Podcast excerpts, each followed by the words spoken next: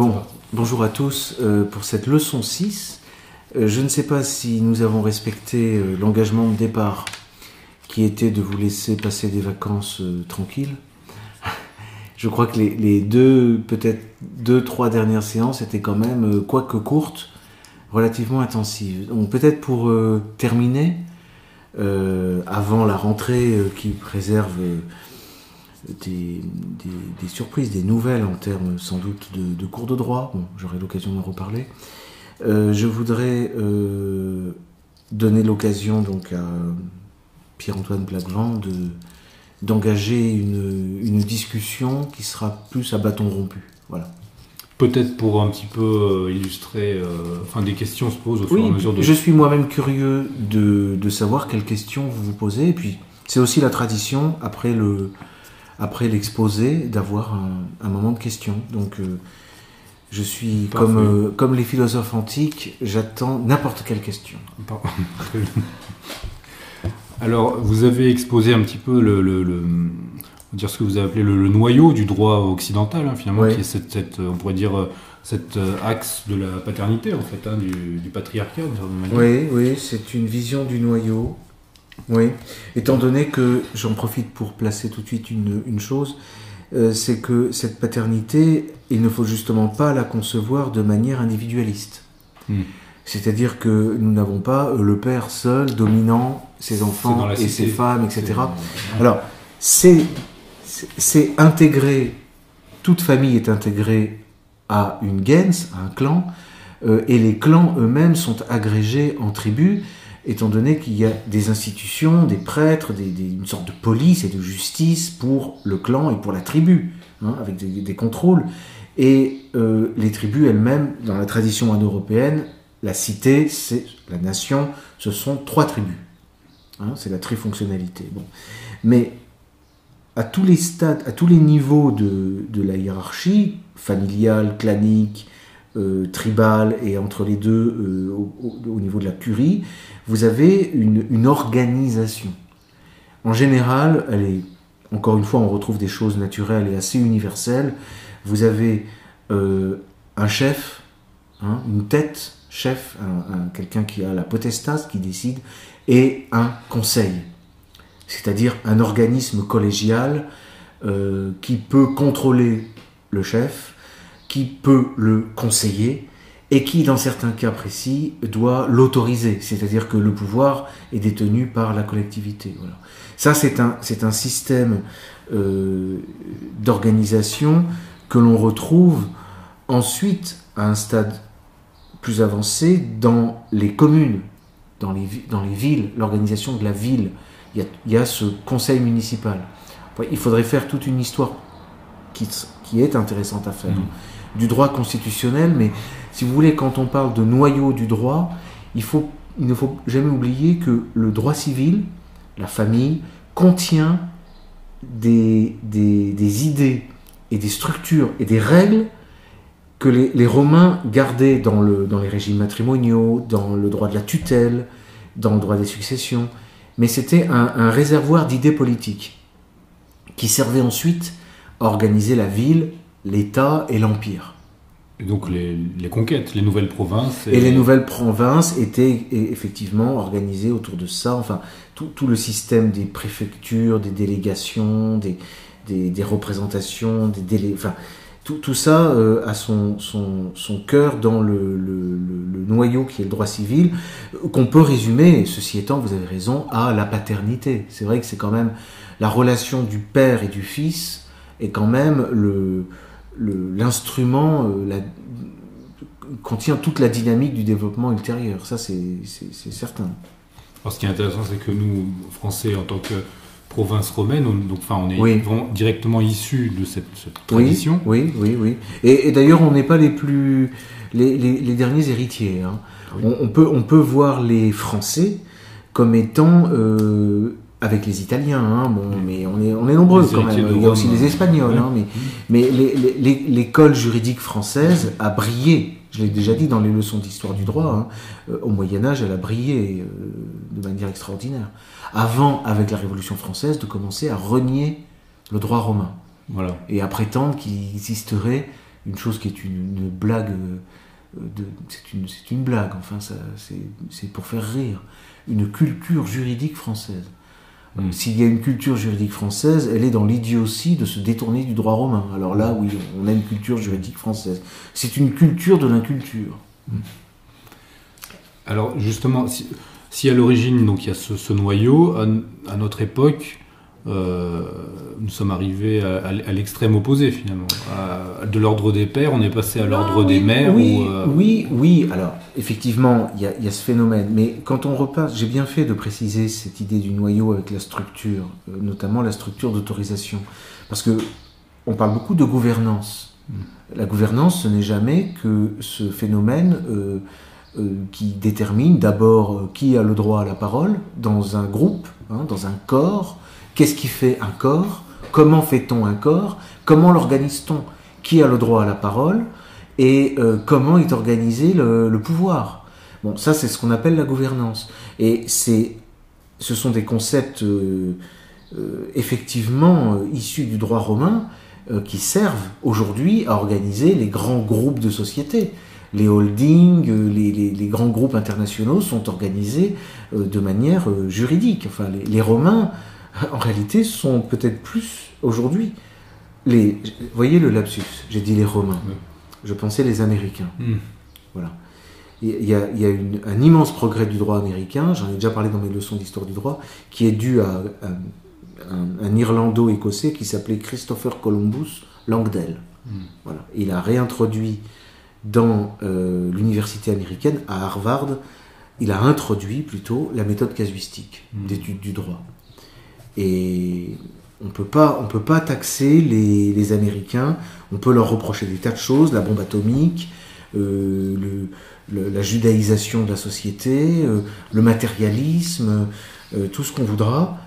Et tout ça est servi, encadré, organisé grâce à une pensée juridique vraiment de, premier, de premier ordre.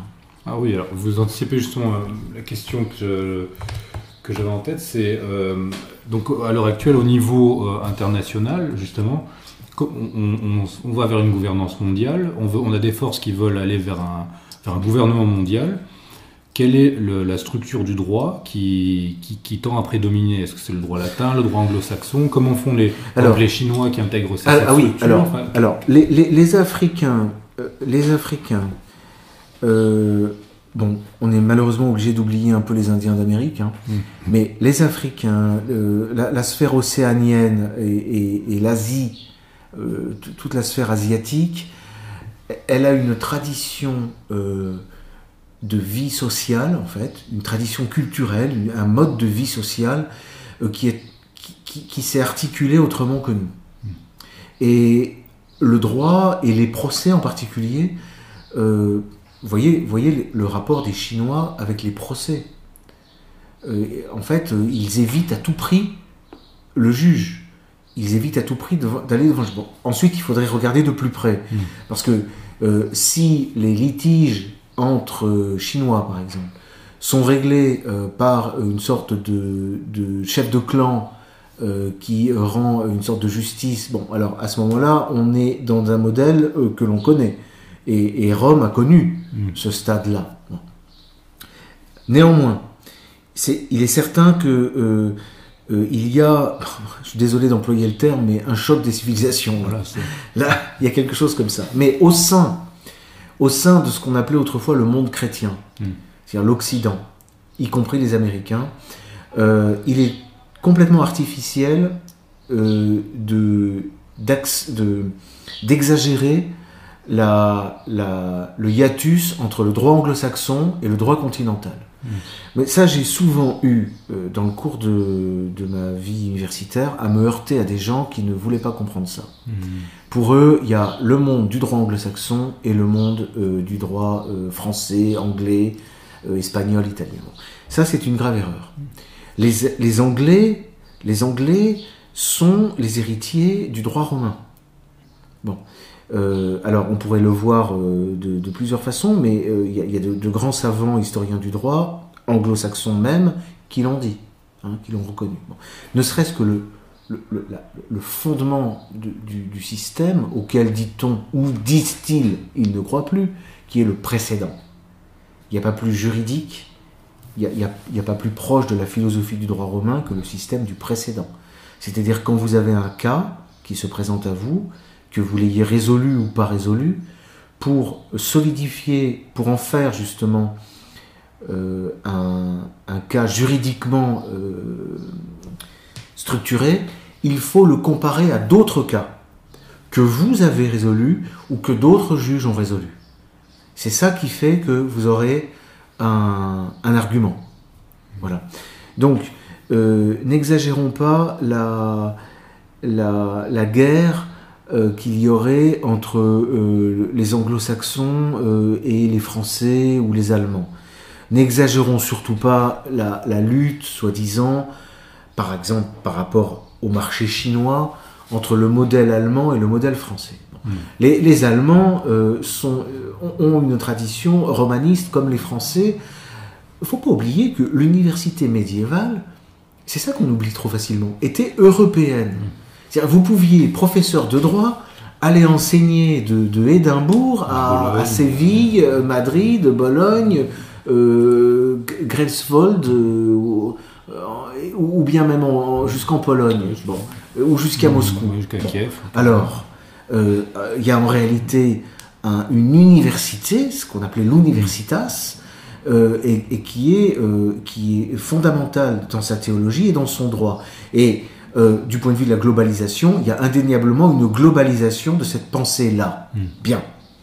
Mêlée, effectivement, via la Bible et le protestantisme, d'une pensée juive. Bon. Mais si on veut brandir comme un épouvantail la domination mondiale, il faut aussi penser euh, au droit romain. Hmm. Enfin, Rome, euh, les Latins, euh, par leurs droits qu'ils ont imposés aux, barbares germains, aux slaves et à toute la sphère latine et celte, eh bien, aujourd'hui, dominent le monde. Hein. Hmm. Bon, après, sur la globalisation et la mondialisation, il y, a des, il y a des discussions sur il faut, ne faut-il qu'un seul pouvoir Hein, un seul chef, un seul roi, un seul empereur pour le monde entier Ou bien euh, ne faut-il qu'une seule assemblée Ou bien euh, faut-il une pluralité d'entités, une pluralité de pouvoirs? En fait, il faut-il laisser l'autonomie et la liberté aux nations? Faut-il plusieurs nations? Derrière le terme de nation, on peut englober un empire. Hein. Mmh. Bon, plusieurs nations au, sens d'unité politique, mmh. ou bien le monde doit-il être unifié politiquement? Ça, c'est le problème de la guerre. Mais ça nous éloigne un peu du sujet sur ces questions de, guerre du droit, euh, c'est puéril de, de, voir euh, le marché chinois, par exemple, euh, comme un enjeu de civilisation extraordinaire pour la France, et il faudrait que le droit français s'impose à la Chine contre le droit allemand ou contre le droit anglo-saxon. Bon, c'est ridicule. Via le droit allemand, le droit romain va passer beaucoup mieux. Enfin, vous, voyez que je suis de parti pris quand même. Hmm. Donc, il y a, je pense qu'il y a, mais ça, dès Rome, il y a une crise interne au droit. Ça, c'est sûr. C'est-à-dire que il y a 2000 ans, déjà à l'époque de Cicéron, il y a une décadence. Là, là, je rejoins René Guénon. Hein. C'est-à-dire que la décadence de l'Occident, elle est bien réelle, mais elle n'est pas plus présente chez les Anglais, chez les Allemands qu'ailleurs. Que, elle n'est pas moins présente en France qu'en Angleterre. Enfin, ce serait ridicule de défendre bec et ongle le code civil français et, ce qui est devenu le droit français au, nom de la civilisation. Il y a quelque chose de complètement absurde. En réalité, il y a une crise européenne qui est devenue une crise, donc une crise mondiale de, de, l'identité. Et je le répète, cette crise, elle était déjà présente à Rome. Voilà. Peut-être avons-nous à vivre avec, ça, je ne sais pas. C'est aux théologiens, aux philosophes de me dire ce qu'ils en pensent. Moi, j'ai pas de vue sur la question, mais je, ne fais qu'observer ce que, ce que nous avons sous les yeux. Alors ça me rappelle euh, une de vos interventions à l'ONU, où une fois vous aviez expliqué justement que l'écueil euh, du droit contemporain, c'était de, euh, de, confondre les, les, les causes et, et finalement et la morale en quelque sorte, ou si je me souviens bien. Les, non, c'était donner le pas sur la, sur la, la fin et les causes voilà. par rapport aux moyens. Aux moyens, voilà, ça.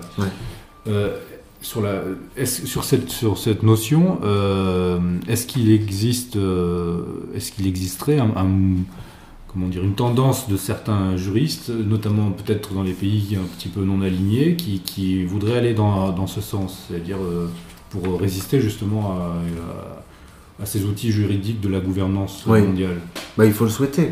En tout cas, cette pensée comme quoi euh, les, les, fins doivent être mises en second et que ce, ce, sont les moyens employés qui doivent primer, elle est chez Gandhi. Hmm. Bon, donc je pense que je réponds à votre question. Oui, oui, oui elle, est présente chez Gandhi. Euh, malheureusement, je ne pense pas du, tout qu'elle soit présente chez Mao Tse-tung, parce que Mao Tse-tung, c'est quand même le penseur de la, de la guerre subversive. Et, ce qui est subversif et ce qui est guerrier au sens de la guerre civile, c'est de, placer la fin avant tout. Hmm. Donc, euh, mais bon, dans la vie des hommes, il y a aussi des phases et puis des, et puis des nuances. Hein. Il y a des moments où peut-être il faut déclencher la guerre civile. Mais ce qu'il faut savoir, c'est que quand vous mettez la fin avant tout, vous déclenchez des horreurs. Ça, c'est clair et net. Oui, parce que l'horizon d'attente du communisme, c'était finalement le même que celui du mondialisme actuel, c'est la fin de la guerre. C'est ça. Et la fin de la guerre suscite la guerre civile permanente. C'est ça. C'est ça. C'est exactement ça. Et ça, je reviens encore à Bonald. Hein, il l'a dit. Il l'a dit. Euh, les philosophes sont les premiers à critiquer la guerre, sauf quand on l'a fait pour la, pour, la philosophie. Et à ce moment-là, vraiment, ils sont les plus bellicistes. Et faire croire aux gens qu'on va avoir un monde en paix, euh, c'est la pire des escroqueries. Hein. Et c'est la plus grande des naïvetés euh, d'imaginer que on, va pouvoir euh, avoir un monde en paix grâce à la dernière des dernières, hein, la der des der. Mais ça rejoint directement la situation internationale actuelle, où on voit finalement s'affronter presque deux blocs. Un bloc qui est on pourrait dire deux blocs juridiques presque, un bloc qui est sur euh, une forme d'idéalisme et qui veut imposer euh, la droit de l'homisation forcée et qui attaque les autres États, ce qu'on a vu en Syrie, c'est-à-dire oui, euh, absolument. Le, crime contre la notion de crime contre l'humanité qui est utilisée contre tout le monde. Ça. Et puis on va dire, ceux qui sont du côté plus avec les, avec les Russes et les pays non alignés, qui sont dans, dans, le réalisme politique. Oui, c'est ça. encore, moi je, suis, je partage votre vision. Euh, encore que la situation soit malheureusement euh, encore un peu confuse. Mm. Hein, et qu'il y ait chez les Américains, ou pour les nommer, ou les, Israéliens, une dose également de, droit classique. Hein. Oui. Hein, ils, savent aussi l'utiliser quand ils en ont besoin. Bien sûr. Ils jouent sur les deux tableaux. Mm.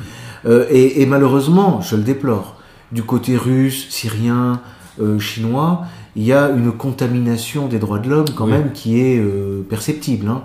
Bon, moi pour ma part, je ne cesse d'analyser ce, phénomène et d'essayer de, critiquer quoi, ça, ce, côté-là. Mais il y a une dose de, on pourrait dire, de droit de l'homisme aussi chez les opposants actuels au nouvel ordre mondial, parce que tout l'ordre juridique mondial est issu euh, de l'après-guerre et donc de Nuremberg. Donc en fait, personne ne peut vraiment en sortir de ça. Bah, Sinon, il obligé, bah. sera obligé de nier presque sa, un petit peu sa propre filiation historique. Mais pourquoi est-ce qu'on pourrait pas en sortir? En tant qu'État, je parle. Enfin, vu que la légitimité de tous les États, c'est un, peu, c'est un peu compliqué de sortir de cet engrenage. Je, le, je le concède. Mais je, pensais par rapport aux juristes. Oui. Les juristes, eux, sont libres d'ouvrir ah un livre. bon, mais il est vrai que on a l'exemple de l'Allemagne qui était sortie de la SDN. Bon, ça s'est mal terminé. Il y, a, il y, a, une sorte de menace euh, globale qui pèse sur. Bon. Mais euh, ce genre de menace, c'est comme quand un mafieux fait régner la terreur sur une ville au bout d'un moment, son, pouvoir peut s'arrêter très vite. Hein. Et on peut très vite avoir, au lieu d'une prétention à dominer l'ensemble de la ville, une pluralité de, de, voyous euh, qui ont chacun leur quartier. Bon. Euh, je pense qu'on peut souhaiter, on peut souhaiter pour l'avenir euh, que effectivement les prétendants à une domination mondiale soient éliminés et remplacés par une pluralité d'entités qui vivent chacun euh, dans leur, euh, dans, leur, dans leur, avec leur part, leur part de, de, de bien. Hein. Quand je dis éliminer, c'est pas, c'est pas physiquement. C'est oui, écarté, on va dire. En tout cas, qu'il cesse, que, que, que l'on cesse de, de, de générer un, un, chaos superflu. Il y, a, il y, a, des destructions dont on pourrait se passer. Moi, je pense qu'Hiroshima n'était pas nécessaire.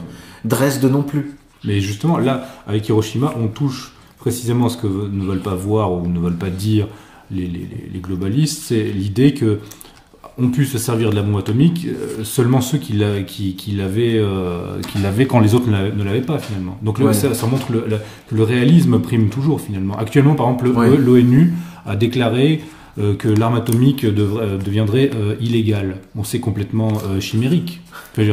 Alors que justement, la paix vient du fait que tout le monde a, a l'arme atomique. Quand une seule personne a l'arme atomique, cette personne, ce pays s'en sert. Mm. Donc on voit bien que bah, le, ce qui doit primer, c'est le réalisme. Ce qui est, ce qui est, ce qui est dramatique, c'est que l'on soit aujourd'hui dans une conception du monde où l'utilisation de la, de la bombe atomique est parfaitement concevable.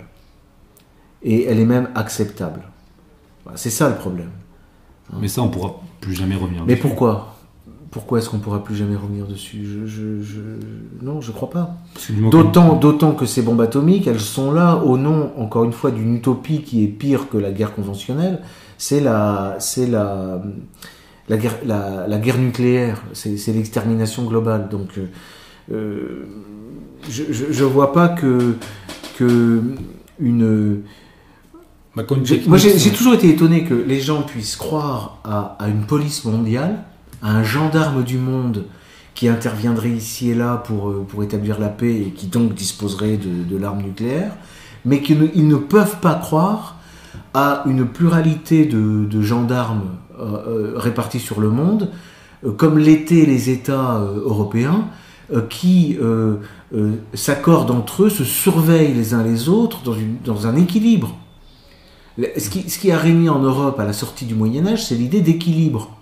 C'est ça que, c'est ça que, il me semble, c'est ça que le monde cherche aujourd'hui. C'est un équilibre, y compris si, si, vous voulez un équilibre de la terreur, mais, mais qui suppose euh, un, un contrôle, un, un contrôle, des, des, mais ça passe d'abord par l'admission de la guerre. Ça, mmh. c'est, ça me semble incontournable. C'est-à-dire que c'est euh, si on a une pluralité de, de puissances, on, en, on en, ça ne garantit pas plus qu'en en, en cas d'unité de puissance mondiale, oui. ça ne garantit pas la paix. Mais ça peut garantir une guerre menée de manière euh, convenable, qui puisse même donner envie de la mener, cette guerre, hein, quand on a envie d'expériences de, euh, fortes. Bon. Mais pour finir peut-être sur ça et revenir à cette notion euh, ben, un peu juridique centrale dans, oui. dans, vos, dans vos, vos, études, c'est finalement donc cette notion de toute l'histoire du XXe siècle, c'est une progression de cette volonté d'interdire la guerre au niveau euh, incontestablement. Et, et, et, on voit une montée de, des catastrophes et une montée de, de, justement de la guerre Absolument. à mesure que le traité Absolument. de Versailles c'était exactement ça. Absolument. Donc euh, est-ce qu'on arrive au bout de ce processus? Est-ce qu'on parce que là on voit que la, je la pense guerre que en ce, Syrie, ce processus, ce processus peut durer euh, et je pense que ça dépend aussi, ça dépend aussi de, de la classe euh, des prêtres, hein, des clercs. Ça dépend aussi des théologiens. Ça dépend des philosophes et des, et des juristes. Enfin, il me semble. Il faut pas attendre des commerçants que ça change. Eux, de toute façon, ils réfléchissent à très court terme, ils font de l'argent. Bon, on peut s'adresser à eux, banquiers et commerçants, marchands d'armes. Vous, ferez aussi des affaires avec la guerre conventionnelle. Voilà. Mais aujourd'hui, euh, les guerres non conventionnelles, le problème c'est que elles sont euh, mortifères pour, euh, pour toute l'humanité. Alors, il y en a certains qui trouvent ça très bien. Hein. Oui. Qu'on écorche vif une personne dans une cave en Syrie, à Homs ou ailleurs, qu'on fasse, qu'on torture les gens pendant des mois, euh, qu'on viole les femmes, qu'on les prostitue, qu'on qu qu viole les enfants, qu'on qu torture les enfants, qu'on fasse comme ça, comme on dit, la misère au peuple. Il y en a qui peuvent trouver ça très bien et arguer de la surpopulation. hein. euh, Hiroshima euh, et même moi je, je, je, pense que les chambres à gaz par exemple c'est quelque chose que au nom de certaines idéologies on peut fort bien défendre ah oui. hein? Euh, quand on estime par exemple que en Palestine il y a des Palestiniens arabes surnuméraires voilà qui peut laisser quand on, quand on pense qu'il y a une surpopulation. On peut très bien arriver à, des idées. Bon. Donc, c'est pas un problème de, cruauté ou, d'horreur hein, dans cette idée de défendre, défendre la guerre conventionnelle. C'est simplement un, bête, un bête reste de sentiments chrétiens. Hmm. Parfait. Merci, Maître Vivier. Je vous en prie. Et à bientôt. À bientôt.